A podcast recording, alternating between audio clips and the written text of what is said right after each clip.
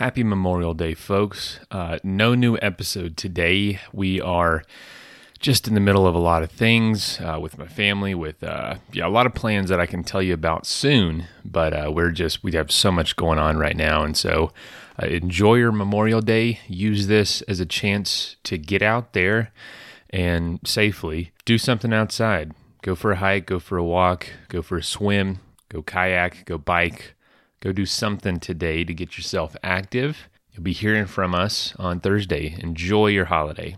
All right, talk soon.